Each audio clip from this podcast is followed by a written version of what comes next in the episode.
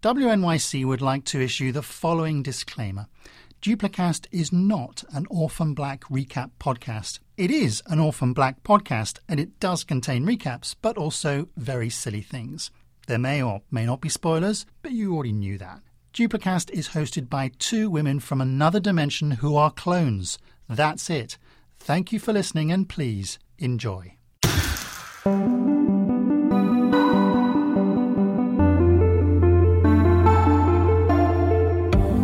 Welcome to Duplicast. I'm Emma Drexler. And I'm Hannah Bingham. On today's episode, we delve into the religious and moral ethics of cloning, how patent laws affect the clones. Um, well, you feeling all right there? Yeah. How patent laws affect the clones in Orphan Black, and how similar intellectual property battles play out in real life.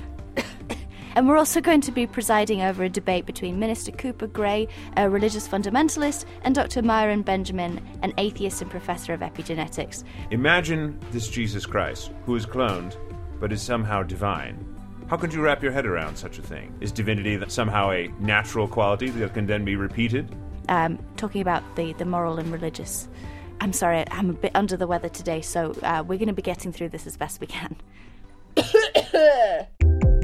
So, today we're going to talk about the religious and moral ethics of cloning. That's right. It's a big theme on the show. It's, it's very big. It's a very real issue in real life, Mm-hmm. so we just wanted to address it. Right, so there, there's a big uh, movement um, at the moment, or, or I guess uh, scientific philosophy or, or behind cloning, which is uh, that clones come from science and so they should be giving back. There are uh, obviously a, a lot of scientific experiments, therefore, done on clones. In the real world, clones are just, you know, like lab rats. Yeah, like a double blind experiment. they already figured out how to make us. It's not a big deal. Maybe 20, 30 years ago, Right. it would have been in the orphan black stage. Right now, we're at the point where clones are basically perfect. hmm And any FDA approved drug that regular humans take and clones when they get sick is tested on an actual clone. Right. It sounds really bad.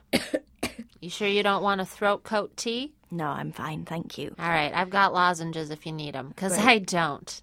So that kind of brings us to the question of who owns whom. Right. On the show, Cosima finds the genetic markers in her DNA that spell out ownership by the Dyad Corporation Right. over the clones. That synthetic sequence, the barcode I told you about, it's a patent. A patent? We're property.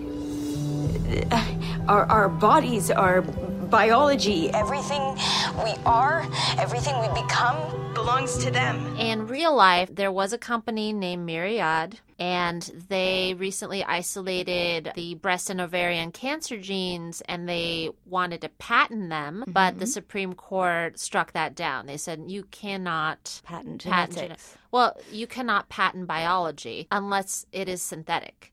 Which is why some of the later clones, you'll actually find them having things in their genetic material that are not necessarily uh, regular human DNA. You'll see younger clones with some horns or maybe a tail. Yeah. Because people object to, to humans being tested on, but actually, if you met these humans, God, these kids are really boring. Yeah, and but you know, some people don't refer to us as humans. Just for the record, we are humans. We are human, we do have rights. That that we did happen to sign away. You know, it's like when you're on iTunes and you just click, I agree. I heard they did get a few people that way in their iTunes In agreement. their iTunes? Yeah, they they specifically targeted Clones. um, who were using Apple products. Oh, that's clever. It's very clever. And there's a lot of people saying also, oh, not a lot, but you know, you hear it. You know, clones should be in the kitchen.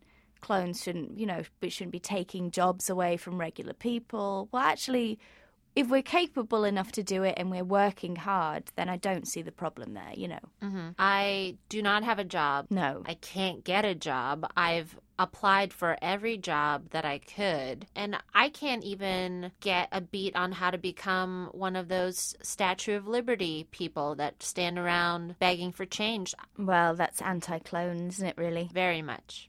Obviously, there's some discrimination against clones, but how does God factor into this? Right, and we actually got a few tweets about this this month. But at anticopy79 said, uh, "You should all die." You're an abomination, and uh, you know it, it- we we get a lot of these hate tweets, and they say that we're an abomination of God.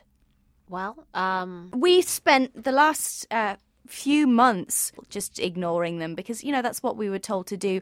But eventually, we decided actually, to have them on the show, yeah, just to let let's hear let's hear it. You Yeah. know, what is your case against us? Why are we so terrible? just to lead into it, there may be some strong language that happens, specifically anti clone, so just If a trigger have- warning.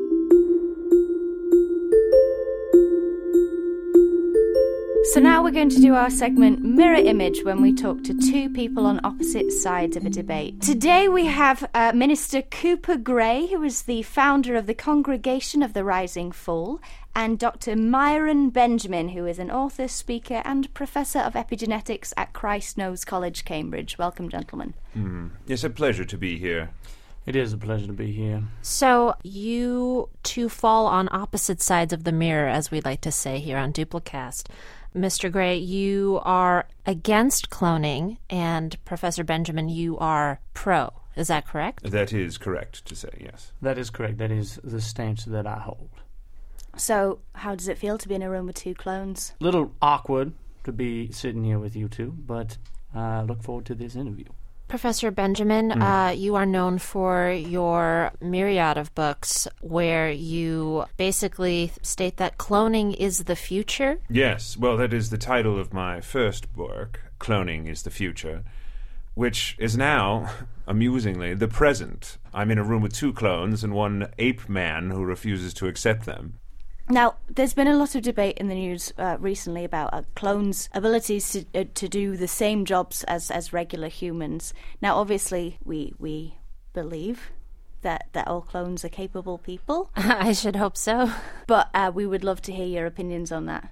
It's it's just strange to us that um, in- in this day and age, female clones are still discriminated against with respect to normal male human men. They are less likely to be elected to office than non-clone men. They are discriminated against in the workplace. Uh, female clones make eighty percent of what male humans do. It's just it's so it's it's aggravating, and I, I'd like you to speak to that. Well, first off, I apologize on behalf of all, shall we call them Cro Magnons, that seem to be living in a world where clone women are somehow not as good, are the lesser, when in fact they are superior, if anything. They, we are dealing with genetic traits where, where unfavorable traits have been weeded out in advance. It, it, I find it shocking to think that anyone would consider any clone to be less than. When you uh, when you make a copy on a on a photocopier, you have the original and you make that copy, and uh, it's a little it's a little blurrier than the original. I'm is it sorry, not? are you calling us copies? Uh, that is incredibly That's offensive. very I'm just calling it like I see it. I Are you, uh, uh, Minister Gray, just to be clear, are you referring to modern cloning processes to be the same as a muddy Xerox? Yeah, you're the one that put the words in my mouth. I was just stating the facts as I see them. Well, if I'm, if I could put some more words in your mouth, then I am an idiot because that is what you sound like. You're right now. you're an idiot. I'm sorry to interrupt you, Professor, but to use your clunky metaphor, Mr. Gray, we are more like printouts of a digital document. We are not copies of each other. There is a source. We're very different. I mean, we were raised in different ways. We we don't like the same things. But physically, you're the same. Now, here's what I'm trying to say. I don't understand the digital uh, metaphor because, like I said, I'm I'm a pastor. I'm not an engineer. I'm not a, a um, someone who works for Kinkos. You do not need to be an engineer or a Kinko's employee to use a computer. All right. Well, I'm just a simple man of God. Here's an example. Emphasis on the simple, it seems. Okay, uh, I, I feel like the tone of this debate has really come down. Um, it, why don't we talk for a moment about the, the difference between nature and nurture? Because I, I do think that that is maybe something that we can perhaps have some civilized discussion about and maybe agree on. Okay. I like that. Uh, so my belief uh, is very is very different um, than than Emma's. Um, I actually believe that clones are very very different because of our nurture, whereas Emma believes that we are much the same. Uh, I think that even though you might perceive differences in various clones, I do think that is just it's just superficial. And if you ever had a conversation with that other clone, you would find that you would have more in common than not. Well, you can argue that, but Um, uh, let me just interject here with a with a, an example that I can think of from my knowledge. If you have Jesus Christ, Jesus Christ, arguably the greatest human being to ever exist, we can all uh, agree to that to some extent, correct? Well, no. uh, But I'm we'll gonna take your point. I'm gonna take that. There was you nodded just for half a second before you said no, so I'm gonna take that as a yes. Jesus Christ. If there was a clone of Jesus Christ, he might just be a Jesus with a beard and a different haircut, maybe an accent, something like that. So, uh, what, what I'm gleaning from this is that you do, I think, agree with me when you say that it would just be a, a Jesus Christ, but with a different beard or a haircut. I do agree with that. You you are against the cloning of, of, of humans on principle, but what if you could clone Jesus Christ and he could come back? Yes, you you like to pretend, Minister. Why don't you imagine that you could clone Jesus Christ, and this cloned Jesus Christ had all the same divinity as the original? What if you could clone that? Would you find that offensive? Would that somehow lessen the impact of the original Jesus Christ? Now, in my opinion, you sound like someone that uh, wants to have multiple wives. And uh, d- just hold on a moment before you respond, because to me, one is enough. You only need the one Jesus Christ. Why do you? You don't need a clone, and just like one wife is enough. Now, there have been reports that members of your congregation at the Rising Fall Church have been discovered to be polygamous. Yeah, we heard that, that you yourself, sir, have six different wives. Well, that's very interesting. It's a little different. I consider Oh, them to be explain. more. I'd love you to explain how that is different. Well, simple is a simple is a sample. I think what it is is that uh, I have one wife and then I have a bunch of girlfriends, and that's that's a different thing. It's in the Bible. You can check it out. I don't. I I don't, don't, know- think that particular passage is worded in the way that you've just described. Well, I paraphrase it so uh, the modern man can understand it. you paraphrased it so that you could have six wives. Yes, is that correct? Mm, that is not correct.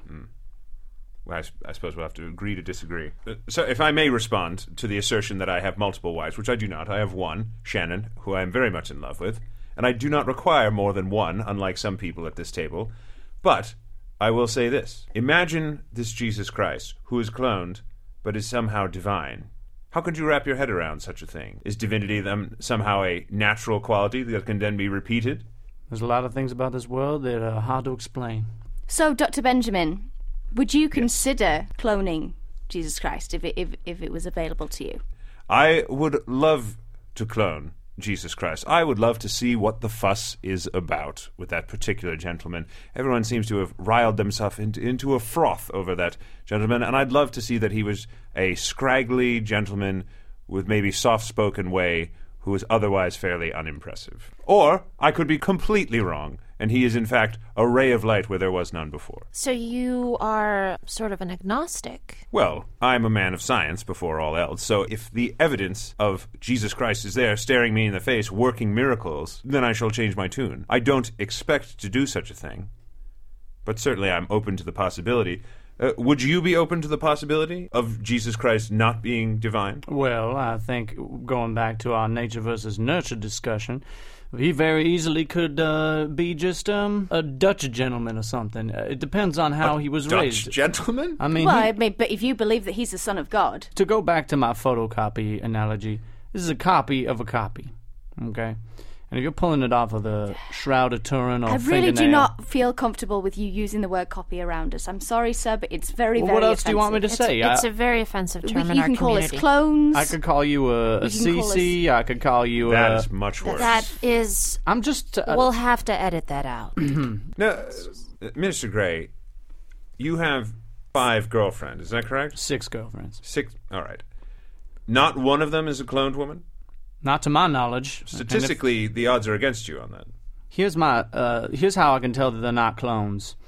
When I take them out to dinner and we're sitting across from each other, uh, there isn't never been an instance where one of them's face is melted off or something strange like that. What on Clones are often defective, and this is uh this is a scientifically proven fact. They have uh, health issues. They their faces potentially melt off.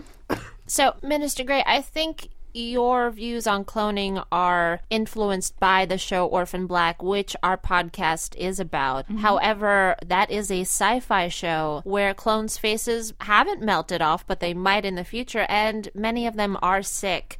In reality, clones are usually in perfect health, and if there is an illness, it's usually medically induced. So, right now, Hannah has a cough, and that could be a side effect Or, or it could be a symptom. of a disease they've uh, injected her with. We don't know.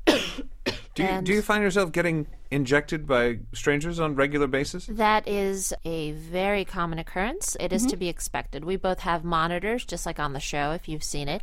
Um, except we're not nitpicky about it. Like, they're really uptight about Yeah, it's fine. It's just like having another dad, really. Another dad, another boyfriend. Sometimes it is your dad or boyfriend. Yeah. Okay. Just a man that's around us a lot. I can name someone who's a man that's around us all the time and is always looking out for us. But regardless of Is whether it want Superman? Is that what you who you're It's not referring to? Superman. Superman is not real. I'm talking about uh, God. All right, I have one final question for Minister Gray. Uh, how do you feel about the Proletheans on the show Orphan Black? I agree uh, mostly with everything they do. Uh, I think the self-flagellation aspect of what they do is uh, is admirable. The assassination things that they do, I, I, I'm not a fan of. Right? I don't know. Right, you don't know whether or not assassination is admirable. I'm confused. Sometimes it's necessary When is it necessary? When you need to kill someone. Okay. This episode of Duplicast was written and performed by Anna Rubinova and Siobhan Thompson, with special guests Jeremy Bent and Matt Denny. It was produced by Jen Poyant, Caitlin Thompson, and Paula Szuchman. And we stole the musical theme from Jay Cowit's laptop while he wasn't looking. Thanks, Jay! Oh, I've been selected for a free psychic reading. How exciting.